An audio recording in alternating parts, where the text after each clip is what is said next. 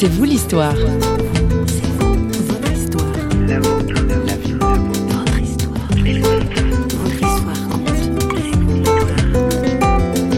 Non, je ne regrette absolument rien. Même s'il y a eu des moments difficiles, il n'y a aucun moment de, de, ma vie que je ne regrette. Vraiment, je suis très reconnaissante à Dieu pour tout ce qu'il m'a donné, même lorsque euh, je n'avais pas nécessairement cette relation aussi proche que je l'ai aujourd'hui avec lui. Il a toujours été présent et c'est lui qui, qui, continue à me montrer le chemin vers lequel euh, j'avance en toute confiance. Aujourd'hui, C'est vous l'histoire s'intéresse à la croissance et à l'humain. Nous avons le plaisir de recevoir Christiane Enamé. Notre invitée a 49 ans, elle est mariée et maman de deux jeunes de 16 et 18 ans. Professionnellement, elle est impliquée à haut niveau dans le domaine des ressources humaines. Christiane Enamé a une autre corde à son arc. Avec son mari, elle est également responsable d'une église de la région parisienne. Cette Camerounaise d'origine a su mettre ses qualités et ses compétences en RH au service de son église. La communauté fondée en 2004 est passée en 10 ans de 20 personnes à 700, soit 4 cultes par dimanche. Quel est le secret de cette réussite? Notre journaliste François Sergi est allé la rencontrer. Nous sommes à, Créteil Université. À Créteil, dans le Val-de-Marne. Dans le Val-de-Marne, dans l'espace Martin Luther King. Oui. Le bien nommé. Oui. C'est une église euh, qui a démarré petite et qui a grandi oui, qui a démarré euh, en septembre 2004. Euh, nous étions 20 à l'époque et nous sommes aujourd'hui euh, plus de 700 avec quatre cultes chaque dimanche. Une église aussi interculturelle où la convivialité, l'échange, les rencontres, l'accueil sont très importants. Une église qui a grandi comme vous, vous aviez grandi en votre temps en fait. C'est vrai parce que vous avez fait aussi évidemment tout un parcours spirituel. Vous pouvez peut-être à grands traits nous, nous, nous le dessiner. Vous venez d'une famille euh, catholique Absolument. J'ai grandi euh, voilà, euh, auprès d'une famille catholique. Puis à l'adolescence, vous savez, on se rebelle contre les adultes. Hein, c'est classique. C'est normal. Mais en fait, j'ai rencontré mon mari, qui est ici d'une famille protestante, avec un papa pasteur, qui est camerounais aussi, et avec qui, effectivement, nous, nous avons accepté de venir à Créteil, avec un tout jeune pasteur à l'époque, Yvan Carluer, pour lancer cette œuvre sur Créteil. Et c'est vrai que petit à petit, j'ai cheminé moi aussi euh, dans ma foi et qu'en décembre 2005, je suis née de nouveau. et voilà, ça fait dix ans, ça fera dix ans bientôt. C'est vrai qu'à travers ces dix années, euh, le Seigneur a répondu à beaucoup de mes attentes. passer de 20 personnes et avoir 6 euh, cultes par dimanche, 700 personnes environ, quel est le secret? Alors 4 cultes par dimanche, que, mais que Dieu vous entende, 6 cultes. Eh bien, on, s'investit beaucoup près des gens, on évangélise, euh, mais on accueille aussi euh, ici.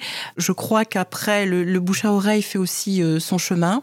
Nous sommes en même temps dans une ville qui est une grande ville, hein, Créteil. Il y a un réveil aussi tout particulier des citoyens qui y habitent nous sommes beaucoup inscrits dans les, activités de la ville pour nous faire connaître. Et puis, euh, nous avons pu, euh, en 2009, euh, acquérir ce lieu pour accueillir un peu plus de personnes que lorsque nous avions démarré. Et effectivement, l'Église a grandi progressivement depuis lors. Christiane Enamé a à cœur de s'investir dans l'Église, c'est certain, mais elle a une implication particulière dans ce qu'on appelle la louange. Autrement dit, dire à Dieu, quelle que soit la manière, l'importance qu'il a aux yeux de celui qui croit en lui. Elle s'en explique toujours au micro de François Sergi. Oui, alors il y a différents services effectivement euh, dans notre église. J'en ai fait la plupart, hein, y compris le, service café, hein, accueillir euh, les personnes qui nous visitent euh, par un café. Et puis, bon, progressivement, j'ai aussi répondu à ce que j'avais dans le cœur, qui était aussi de pouvoir louer le Seigneur par le chant. Et effectivement, je fais partie d'un des groupes de louanges de notre église actuellement. Mais je, je, je sers et je m'occupe aussi de l'église en étant président de l'association culturelle euh, de l'Église. C'est l'association qui gère toutes les activités euh, en dehors de celle du culte des membres de notre Église, que ce soit des activités pour les enfants ou pour nos jeunes adultes. Vous parlez de services, euh, l'Église est prestataire de services. En somme, c'est ça qui fait un peu le succès de votre Église, c'est que vous offrez, vous répondez à des attentes, à des besoins de la population. On répond déjà, à, je dirais, à un appel que le Seigneur nous donne et à ce service, c'est-à-dire pouvoir aider son prochain à travers un certain nombre d'activités. Et effectivement, euh, lorsqu'on vient à Créteil et qu'on est une jeune maman, par exemple, avec un bébé, pour permettre de suivre le culte, euh, par exemple, il y a un service euh, de, garderie. Et lorsque je parle de, de service, c'est vraiment mettre en œuvre une activité, en tout cas s'occuper d'une activité mmh. pour permettre aux uns et aux autres d'avoir un, temps de culte de, qualité. Donc cette spiritualité a une dimension sociale, en fait, concrète euh, pour l'environnement, euh, pour Créteil. Oui, ça a un impact concret. Et nous avons notamment aussi euh, une association de bienfaisance dans cette ville. Hein. Nous travaillons en partenariat aussi avec la ville. Et tous les samedis, nous distribuons des, des, colis de vivres aux personnes qui en ont le plus besoin. Donc ça va jusque-là. Alors, vous-même, euh, vous ne êtes pas arrêté là, vous êtes devenu vice-présidente de la Fédération protestante de France. Oui. Mmh. Oui, j'ai toujours eu à cœur d'utiliser les, compétences que j'ai de communication, de relationnel, d'être au service des autres, de les accompagner, de les aider euh, dans ce qu'ils font, de pouvoir euh, le faire pour une institution telle que la, Fédération protestante. Bah, je m'en sens très honorée de pouvoir effectivement à ce niveau-là euh, mettre au service d'autres les qualités que j'ai reçues.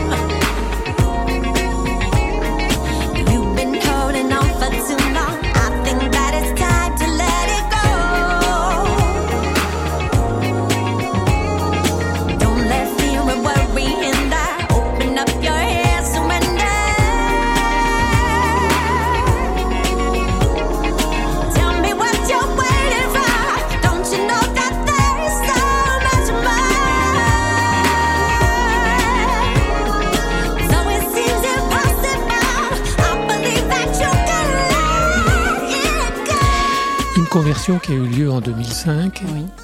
Ça a changé quoi, en fait, dans votre vie? Ça m'a beaucoup réconcilié avec Dieu et aussi avec mon entourage parce que euh, une des, grandes leçons euh, que j'ai tout de suite euh, appliquées, ça a été le pardon. Et ça, ça a été vraiment quelque chose de très fort, de comprendre ce que voulait dire l'amour de Dieu et l'amour pour envers les autres. Je vais toujours euh, comme référence 1 euh, Corinthiens 13, la lettre de Paul aux Corinthiens sur, sur l'amour. Et je crois que ça me définit bien dans les efforts que je fais envers les autres et envers tout un chacun, cette patience qu'il faut, de, de toujours voir le bon côté chez les, chez les, les personnes que j'ai en face de moi, euh, de les aider avec ce que je peux et les voir à leur tour aussi grandir, avancer.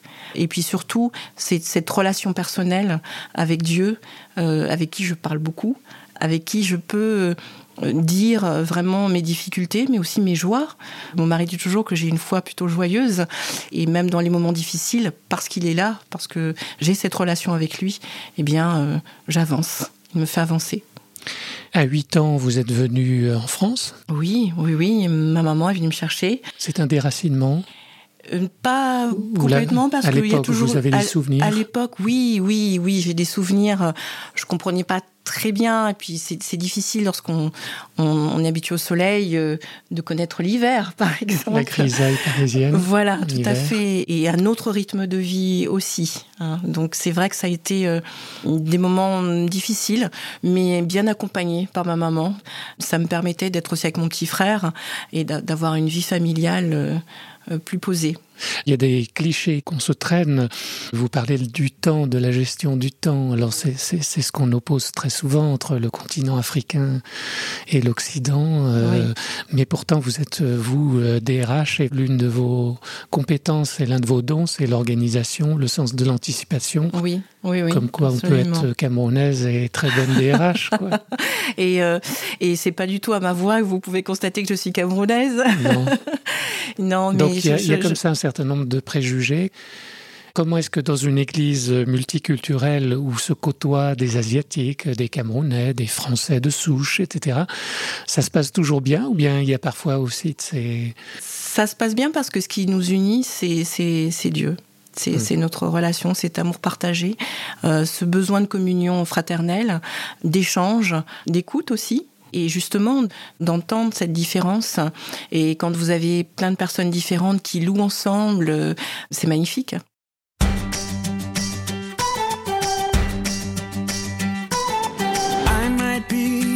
Halfway through this valley, and my eyes just can't see a quick way out. Might seem life's got it out for me, like I'm in way too deep. but I have found every single circumstance I can place in greater hands. I won't let my trouble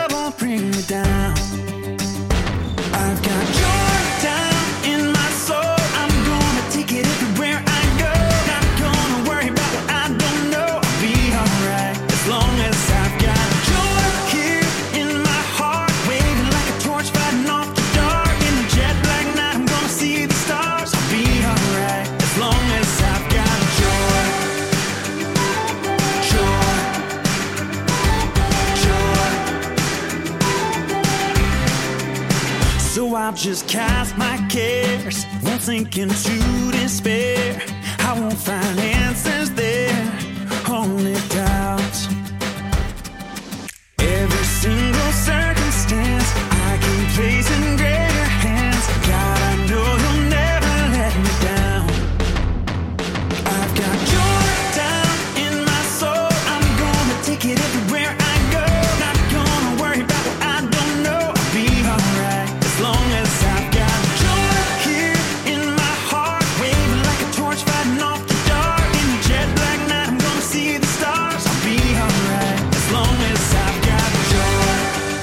C'était Joy de Johnny Diaz, son dernier album.